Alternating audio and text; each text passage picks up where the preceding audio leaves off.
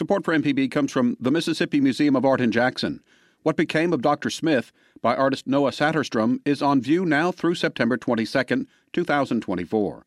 Learn more at msmuseumart.org. This podcast is a local production of Mississippi Public Broadcasting and depends on the support of listeners like you. If you can, please donate today at mpbonline.org.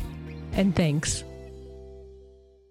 Welcome to the Mississippi Arts Hour on MPB Think Radio, where each week we talk to an artist or other creative Mississippian.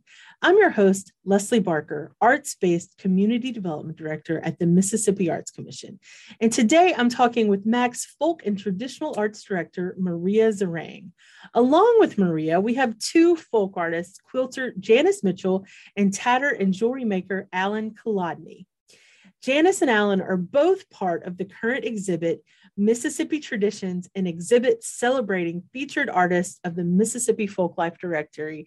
And I'm so excited to have all of you. So I'm going to start with Maria. Maria's going to tell us a little bit about what's going on with this exhibit.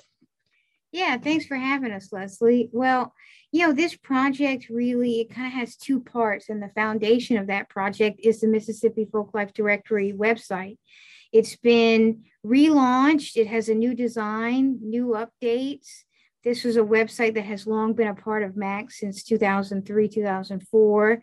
Um, but we really needed to get it up to date with 2022 website technology. So when we did that, um, we added some new artists and to kind of celebrate this kind of new life of the website, we wanted to create an, a series of exhibits that would travel around the public libraries to get people engaged with the material and in person, you know, because this is great that this website lives online, but you know, after being kind of cooped up in the pandemic for the past three years, we wanted to get out there into the public. That way, you know, they can look on the website, you know, look up these artists, look at their photos, um, bios, but then also engage with the material in person, talk to the artist, be able to actually see their work in person.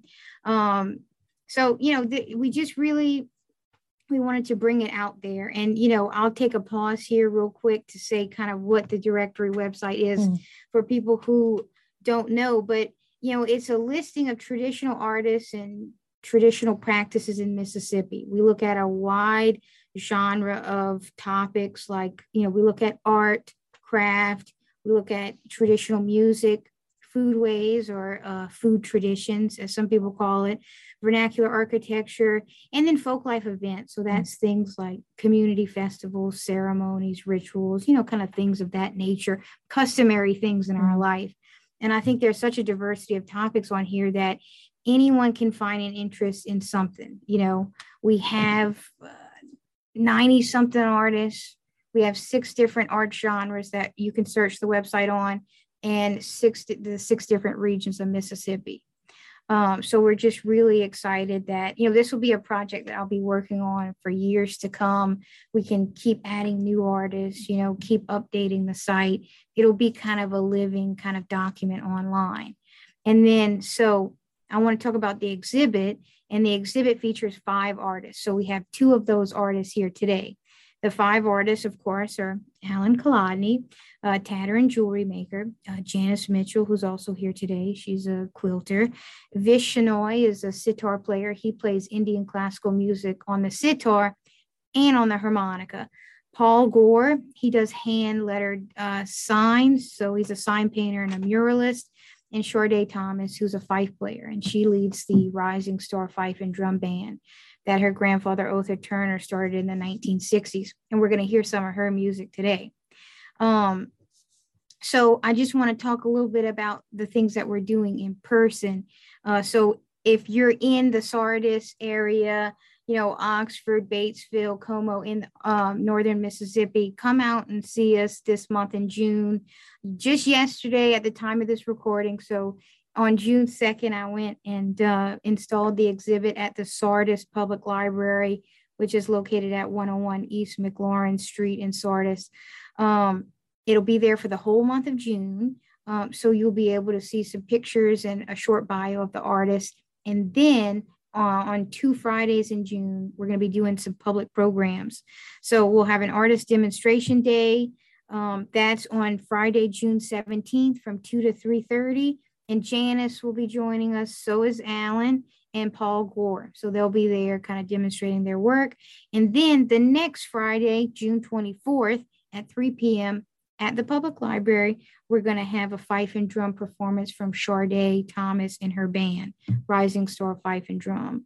Um, and I just want to take a moment to thank the public library system uh, in Mississippi. They have just been so wonderful, such great partners and supporters of this event. We just, our first stop was in Clinton, and we were at the Quisenberry Library for the month of May. Uh, and we had two great programs with you know, Alan, Janice, Paul, and Vish. Um, Vish did a concert the weekend after Alan, Janice, and Paul did a demonstration day. Uh, so we're hoping to, you know, possibly bring this to more libraries, and um, we're just really excited uh, to just be out there. This is kind of my first time venturing out into the public. So um, I think that's it for me. You know, I don't want to take up too much time because I I'd love to kind of get into Alan and Janice's story. So why don't we uh, go from there? Yeah, let's jump. Let's jump right in. And I, you know, I I've, I just want to say I've seen this exhibit. It's awesome. We love it. Uh, if if you get a chance to go see it, please do. And Maria, I'm going to let you take it away with talking to to Janice Mitchell. All right, um, Janice, um, let's get started with you. Janice is a quilter from Clarksdale. And um, Janice, why don't you start by telling us, why don't you start by telling us kind of what you do uh, in quilting and how, how did you get into quilting? You have a really interesting story of what kind of sparked that interest. Sure. Um, first, thank you. this is so much fun. Um, it's I started quilting about 25 years ago. And it sprouted out from, I was always creative as a kid, you know, from mud pies to finger painting to uh, being introduced to home economics in junior high school and I had a love for fabric but absolutely no talent for making clothes. And I took home ec for three years in a row. Well, what I ended up doing was trying many crafts that had something to do with fabric. And over the years, I tinkered with all kind of things like uh, making boxes with cardboard and covering with fabric. I would mend clothes and put little patches on them just to kind of use my favorite favorite fabrics. But then life happened and I moved about and I ended up here in Mississippi with um, my roots. My family is from here. Well, I started college and there really wasn't too much in the area of arts that I wanted to do, but I was living in an area that was thriving with all kind of artists everywhere. And I was excited. I thought, well, hey, I want to do some of this. And the more I talked to people, I found out they were just naturally gifted at this you know they could sit down and talk with me and maybe draw a picture or you know someone in their family had painted and all the women made me incredibly jealous because they made their clothes they did curtains and things. Well i was doing private duty and i was sitting with a client of mine that lived in the rural areas. And I was feeling kind of low one day, and I just prayed and asked the Lord to give me something so I could feel worthy. And I was making beaded jewelry at the time, and that was a mess. The beads were rolling out everywhere, and I couldn't keep track of anything. And I'll tell you, without getting too preachy, God is so awesome because He answered that prayer so instantly. I got off work. I stopped at Walmart and I saw some fabric. I grabbed this fabric and I thought, Lord, what could I do with it? I stared at my kitchen floor at the tiles and I thought, hmm, I bet you I could make something if I just mimic the squares that I saw. So I cut out my squares and I thought, oh, this is fun. So I went back to work because now I'm still doing private duty. And I get off work, and we had a store that was called Walls. And Walls took in a lot of products from stores that had received damage, maybe fire, flood storms of that nature. Way back in the back of the store, there's this shopping cart, and I'm one for a bargain. Something, ooh, what's in that basket? It is loaded with quilt books all the way to the top and I, I couldn't believe it. I was like, oh, this is awesome. So I would buy as many as I could afford. And I would take them and look at the pictures of the quilts. Now, mind you, it has the pictures of the quilts, it has the directions, the measurements, everything I needed, but I just wasn't interested in that. I just wanted to look at the pretty pictures and make those quilts. It took me a year a long, precious year of my life to figure out how to take the top that I made and get the mm. cotton and the backing all together because I refused to read the directions. I was like, no, I don't have time for that. So when I finally figured it out, I was like, oh, shucks, I'm on to something now. And I promise you, the moment that I transitioned from private duty to just um, working retail and other part-time jobs every waking moment i quilted. I if i wasn't cutting fabric i was sewing it by hand because i started by hand. I couldn't you know transport my machine everywhere. So i started with little two inch squares and i would just hand sew them. I could tuck them in my purse or my pocket you know just it didn't take up much space. And then when I got my machine, you couldn't tell me anything. I was sewing two inch squares, big old blocks, strips. It didn't really have a pattern, but it didn't matter. And then I discovered stars and how to start to sew a traditional star. And they have so many different names uh, Ohio Star, Eight Point Star, uh, northern star, but it was just basically a regular square with a triangle.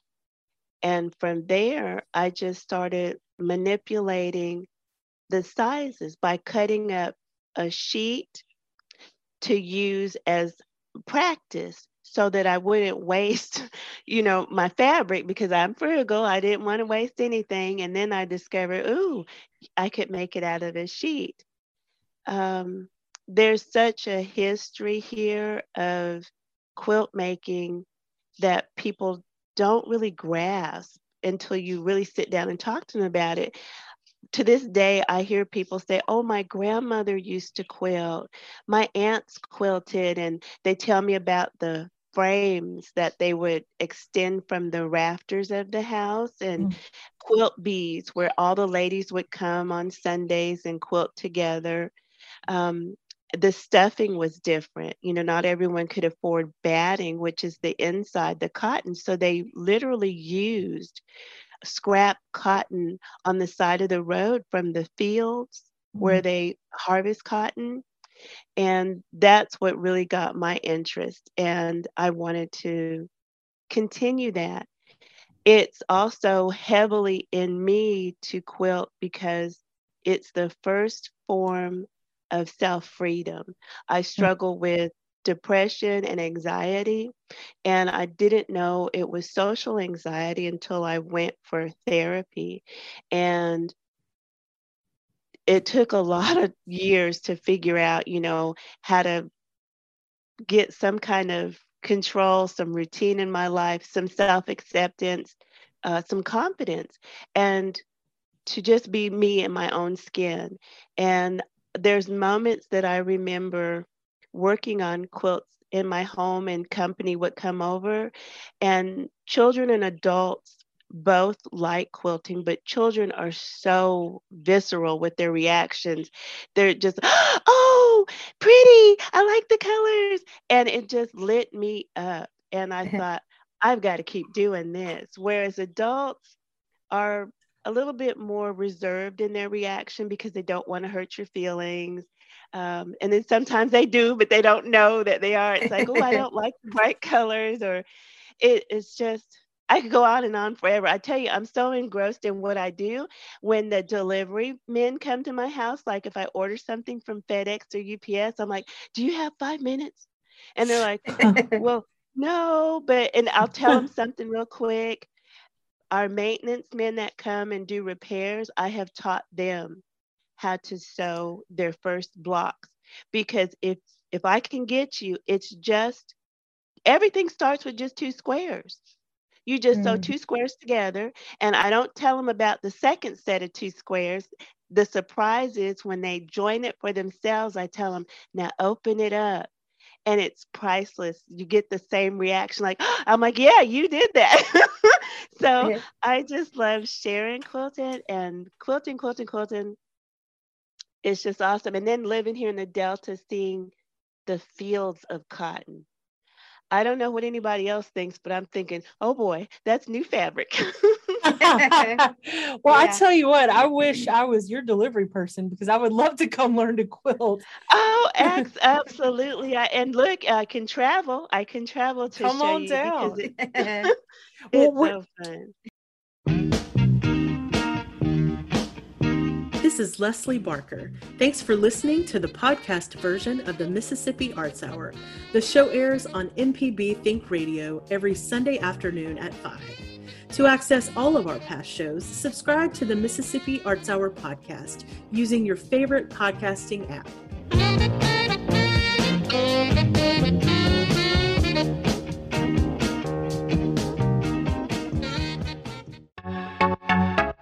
Hello, I'm Dr. Nancy Lottridge Anderson, president of New Perspectives, a fee only financial advising firm and co host of Money Talks. For over 10 years, Money Talks has been answering your personal financial questions and sharing knowledge about money management. Money Talks can be heard Tuesdays at 9 a.m. on MPB Think Radio. Podcasts can be found on our website, money.mpbonline.org, or on your smart device's podcasting platform. This is an MPB Think Radio podcast. You're listening to the Mississippi Arts Hour on MPB Think Radio. I'm Leslie Barker with the Mississippi Arts Commission, and today I'm talking with MAC's Folk and Traditional Arts Director Maria Zeringue and two Mississippi folk artists, Janice Mitchell and Alan Kolodny. Well, we were just talking with Janice, so I'm going to turn it back over to Maria to, to keep asking Janice some questions. Yeah, well, you know, um, when I went to Janice's house in preparation for the exhibit, she taught me a little bit about quilting, and it was a lot of fun. and you can tell when you go in your home, when her when you go in her home, you just know immediately this is the home of a quilter. Mm. She's designed her whole place to like facilitate her craft. It's really cool. Oh wow! Um, but you know, Janice, I want to fast forward a little bit to the pandemic. You mm-hmm. uh, you talked a little bit about uh, quilting with scrap fabric and that being important you know that's important to you. Why don't you talk to us a little bit about your projects over the pandemic? You made masks and then you also made quilts from the scraps of that fabric that you used to make masks. And i just think you have a great story there that i wanted to share with our listeners. It's kind of weird. It it was difficult but what i did was i had fabrics on hand that I had earmarked for certain projects. Watching the news was so upsetting. The first line of defense is for me to turn it off and to focus on the positive. Uh, with everyone under lockdown, the initial lockdown, it was an intentional choice I had to make. Sit here and worry, you know, watch the news minute by minute and just exacerbate the problem or do something. And I love YouTube. I went to YouTube and it was just all these people talking about, you know, the medical wear and gear and mask and what we could do. And I started to see a lot of people just like myself, just regular women, homemakers that were pulling out their machines and starting to make masks. I had no idea how to do that. It took me back to making clothes. You know, can I do this? And so many generous people were offering patterns. Look, let's do this together. Let's try something. We got to help people. And I thought, that's what I'm going to do. I can help. It starts with just an idea, it starts with one person. So I would uh, watch the news uh, just a little bit and God is so awesome. I turned on the local news and they had a spotlight of an artist over in Greenwood. And I was trying to listen to what she was saying, but the camera was showing her in her studio. And I was like, wow, it was full of bright colors and it was all pretty. And I, I tuned in and she was saying how she was making masks and she was offering her mask pattern for free and to follow her on Facebook. And I did so started making masks. I started giving them out to my neighbors, uh, finding out who needed them. I started making masks in bulk. Now, there was a small time when it died down a little bit, I sold some, but for the most part, it was match for match. If I sold one, I gave one away. And the projects that I had because some of the shipping was restricted because I was ordering out of New York and overseas. What I did was I thought, hey, use what you have. And looking on the floor at all the scraps from my mask making, it was just all these pieces laying there. And it kind of resembled something that was broken or shattered. And that's when I got the idea hey, just sew all this scrap together and cut from it your pattern. So it's like a disciplined freedom. Um, it was chaos. I sewed it together and it's all held together just like we are threaded together to help one another. So, out of this, the only thing that I did was I separated the colors. And from those colors, I ended up with a rainbow. And this is where I am today, making a rainbow, which is truly a symbol of hope and renewal and positive things and some sunshine in these dark times. And to get people's interest. And it even opened up a wider arena for me to show people not only how to quilt traditionally, but quilt freely. We don't have to be encumbered by numbers and measurements. Do what your heart tells you to do. It's okay. Creativity, there is no wrong. It's you expressing yourself. And I just am happy to share it with anyone interested. And there's that's my take on something positive out of the pandemic. We can cry together, we can carry one another's burdens, and we can all look forward to a hopeful future. Wow, thank you, Janice. I love that story. It's just really so positive, you know, creating those rainbow quilts, you know, out of the dark times of the pandemic. I just think it it really is meaningful. And um, you know, people can look at those quilts online at the Mississippi Folklife Directory website. We have some beautiful photographs of those taken by Mississippi photographer Rory Doyle. Um, well, I guess we can switch over to Alan and spend some time with Alan. Kind of wish we had a whole hour for everyone. Huh? I know, I know. It always goes by too fast. Thank um, you so much. Yeah, thanks, Janice. And we'll come back, you know, and we'll have Alan and Janice together. But um, Alan, why don't you tell us about your art form as a tatter? You know, tell the audience what is tatting and kind of how you got into it. Well, I guess to start where how I got into it is that uh, when I was a little kid, uh, my grandmother tried teaching my mother how to crochet. Would did not work whatsoever. She had no talent for for it. So she decided she had to teach somebody. So I'm the one that got taught. And it turned out to be good because when I went off to college and stuff, I actually sold angels and snowflakes, you know, to help pay for the bills.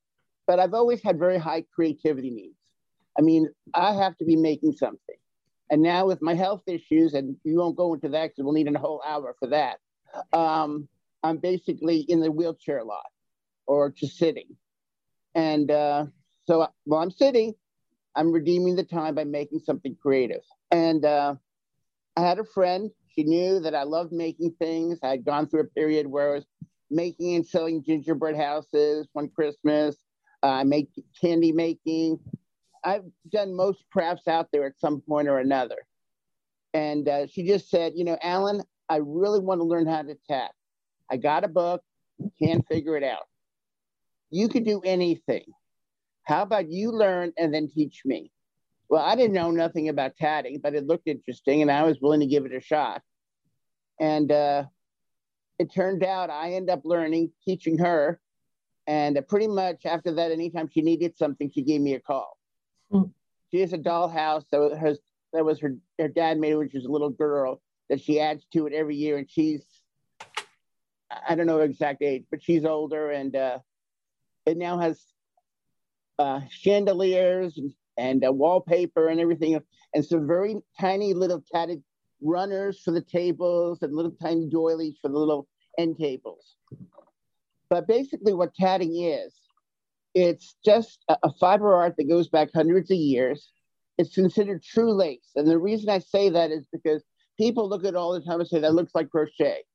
Well, crochet is not considered true lace because crochet has a different background.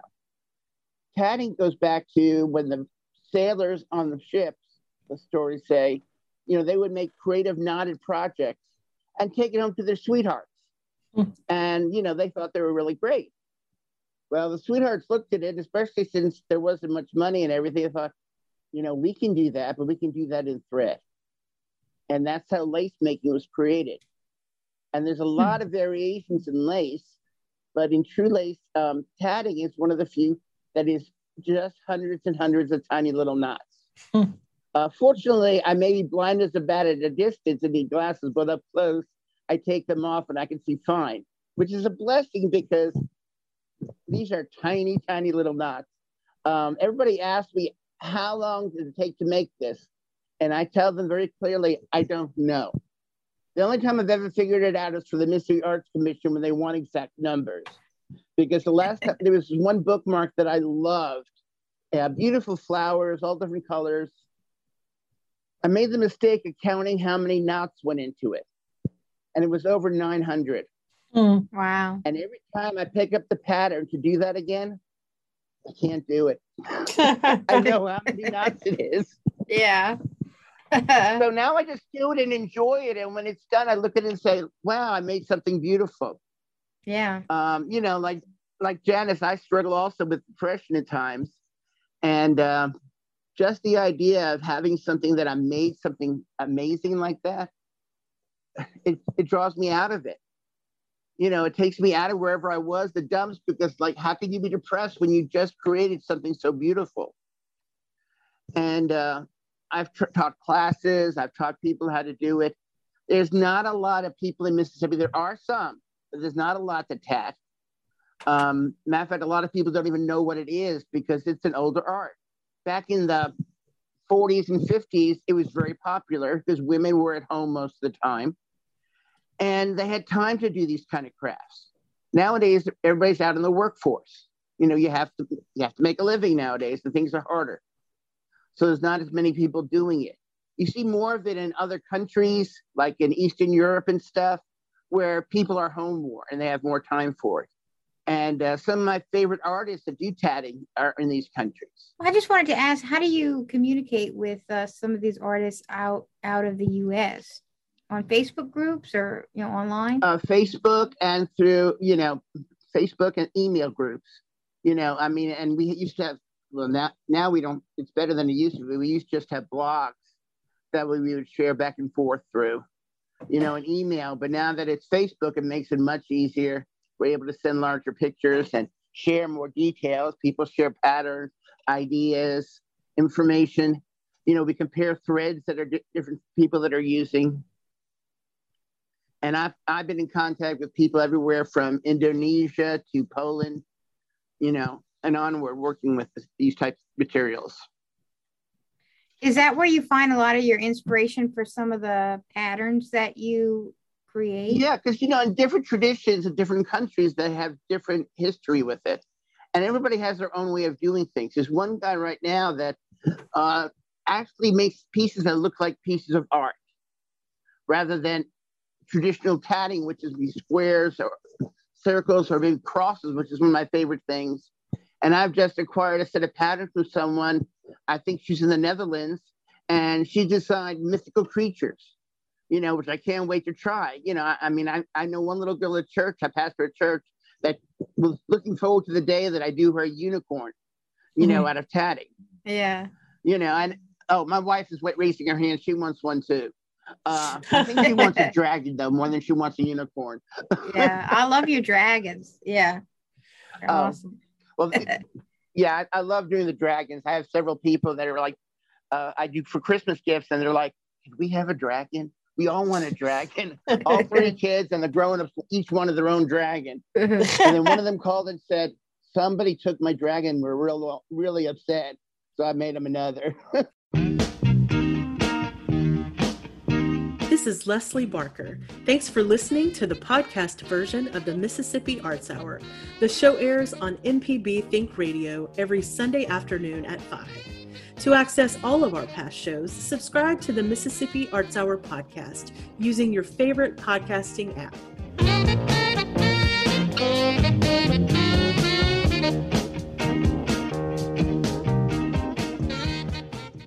Deep South Dining is the show all about the culture of Southern flavor, from fried chicken and collard greens to shrimp and grits and a glass of sweet tea. Subscribe now to the podcast using any podcast app or download our MPB public media app. This is an MPB Think Radio podcast. You're listening to the Mississippi Arts Hour on MPB Think Radio. I'm Leslie Barker from the Mississippi Arts Commission, and today I'm talking with two Mississippi folk artists and our folk life director, Maria Zeringue. So, Maria, we were talking with Alan Kolodny right before the break. So, keep us keep us going. Let us learn a little more about this tatting. Yeah, I wanted to ask Alan to talk about his work with wire. He tats with both wire and thread, and um, his wire work is very unique. So, Alan, why don't you talk to us about that? Well, I'm a member of Mississippi Craftsman's Guild as well, and uh, we were doing uh, our Chimneyville craft show one year, and I just had the thread tatting at the time. I was pretty new to tatting, and uh, one of the dear ladies there, I kind of consider her my mentor. She uh, came up to me. She worked in wire, doing jewelry and stuff, and she came up to me and she said, "You know, I know people can crochet in wire, and I've seen other things in wire. You know, if anybody could do this, you can figure it out how to do tatting in wire." And she just gave me a piece of wire and said, "Here." Use this to get started and I expect to see something by next year. well, the kind of person, you know, you kind of gave me a challenge. So I sat down after the show and right after Christmas and I figured out how to do it. And I've had people uh, call me from all over the world about, I should say, email me from all over the world, wanting to do how I, how I do it without tearing up your fingers. And my wife made me promise not to tell anyone until I write a book. Now, I don't know when that's going to happen, hopefully, but uh, right now I just enjoy doing it. I, I tat uh, mo- mainly jewelry with it because it's really hard to do a large piece in wire. Because one of the things with thread, if you make a mistake, you can cut it out, you can undo the knot, you start again. You make a mistake in wire, you start from the beginning because wire is not forgiving. It's very, very fine wire, and there's just no forgiveness in it. And once I started working with wire and the tatting, uh, I ended up moving on to making other types of jewelry because I love taking old techniques and uh, bringing them back. Like one of my favorite things to do, I incorporate is a chain called Viking knit, which is, is goes back to the time of the Vikings. They used to wear it, chains of it around their neck, and it's a technique that if you cut the end of it, it doesn't unravel. So if they had to buy something at, at the market, they just cut a little piece off and paid for it that way. And it's still flexible and it's beautiful. And, you know, it's one of those things. And yes, there is a technical name for it in Norse, but I can't say it. but it's beautiful stuff. And I just like taking unique things and making beautiful things. Yeah, you know that. Yeah, that's really interesting. And um, when I tell people about your work, they're always fascinated about the wire um, that you use. And what has been the reaction to the tatting community of your work in wire? Well, I've been invited to uh, teach classes several parts, several places in the country. Unfortunately, I can't travel because of my health but uh, it's been hard to turn them down because you know there's hmm. nobody else that's doing it. And uh, again, I get the reaction. I get people ask me all the time, "How do I do it?" You know, and I I try to keep my mouth shut, not to spill the beans, so to speak, because I had to come with a little bit different new te- with a different technique. But it's kind of hard for me to do that. As you can tell, I love talking. I'm a preacher, and you know, talking is not a problem. Keeping quiet sometimes is a problem. Uh, my wife says, you know, everything in our lives is a sermon illustration. so, uh, you know, I, um, I have a lot of people, you know, and they're amazed that I can do it in wire. You know, as my wife says, you know, I'm the only one she can think of that can take something that's very difficult and make it even harder by doing it in wire. you know, everybody looks at the thread and they say, well, my my grandmother did this, or my granny aunt did this, or we have some of that in the family. But when they look at the wire, it's like, wow. And it still feels like a fabric. And it Yeah. just amazes them. Yeah, it's really a fascinating work. And we had another Mississippi photographer, Ron Blaylock, photograph Alan's work in both thread and wire. And you can see that on the directory too if you're interested. Um, we only have a few more minutes. And so what I want to do is ask a question of, you know, both you, Alan and Janice, uh, kind of come together at the end. It's been really interesting doing this work with uh, the five of you and kind of seeing y'all come together um, just as, you know, y'all are artists and kind of connect to each other in that way as creatives. So, what has been um, the, your reactions to each other's work, uh, Alan and Janice? Well, when I saw Alan's work, I initially just wanted to go over and say hi, take a peek. And when I saw the first pieces, I was just astounded. It was beautiful, you know, to just see the intricate detail. But then he blew my mind because he was sitting holding a piece of the wire, and I thought, no way. And I looked closer. His wire, well, the silver rather, was the thickness of my quilting thread. Hmm. And to manipulate it, to get it to form what he's what he sees in his mind was just incredible to me. But then it's like when i meet other creatives it's like a kindred spirit. I felt connected to him. I'm thinking here's somebody else that sees something in their mind and they bring it into their reality by fashioning it with their hands. This when he says he sits it's the hours that you dedicate to what you do out of just the sheer joy of it. And Alan, I totally get what you mean. Once you create something beautiful, it is that medication that we need to get us out of depression. For me, it's the reaction that I get from others because I'm making something that's fun, and to see him make something, it's not a comparison, but it is an appreciation of, oh my God, did you see his work? It was remarkable. And it's um, a tree of life he had that just, oh, it was just so amazing to see this is something that God has gifted him to do to bring joy to other people. And it's just something that we do. And I think his work is amazing. Yeah, thanks, Janice. Alan, let's hear from you. Well, I, I love what Janice says because when you see another artist, you know, I mean, I go to craft shows sometimes and I love looking what other people are making because you can mm-hmm. see the dedication they have to it. I mean, I'm not mm-hmm. talking about when people, you know, some craft shows where kid, people are throwing things together, you know, from the Dollar Tree. I'm talking about people, craftsmen that are putting the time and the effort into it, and that you know, you know, they love what they're doing, and you can't help but feel like it's a kindred spirit. And Janice's work amazes me. You know, I didn't know much about quilting until I got married. And then when I got married 31 years ago, my wife hasn't quilts that have been in her family over 100, 150 years. Actually, I'm not allowed Wow. to touch them for that reason, but she is. they're beautiful. I mean, they're, you know, they're her from tradition that tells a story about her great grandmother or a great great aunt or somebody in the family.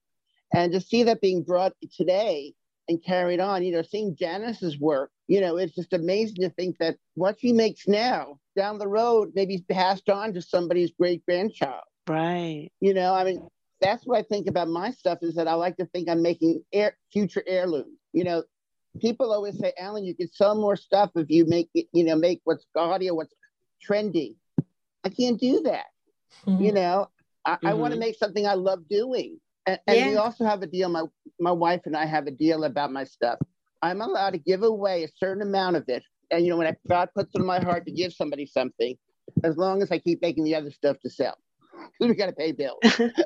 but uh, you know, I just love. If it was up to me, I'd give it all away.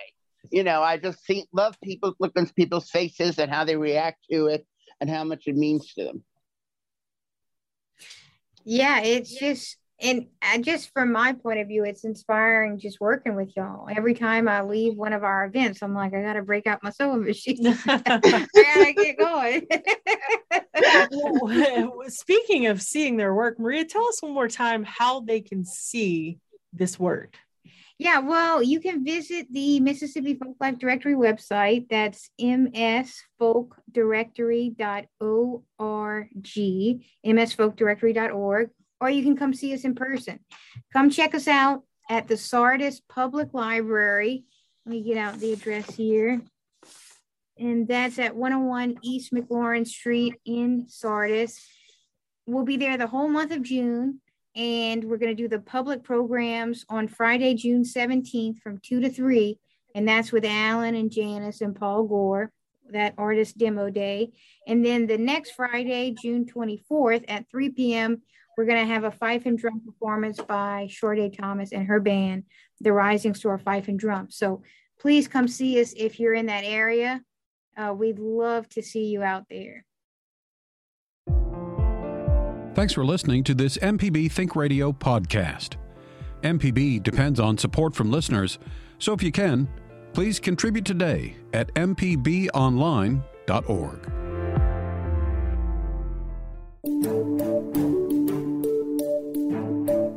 Hi, I'm Dr. Jimmy Stewart, Professor of Internal Medicine and Pediatrics at the University of Mississippi Medical Center.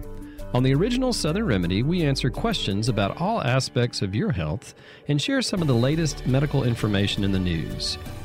You can listen to the show on Wednesdays at 11 on MPB Think Radio, or you can subscribe to the podcast by searching for Southern Remedy on your preferred podcasting app.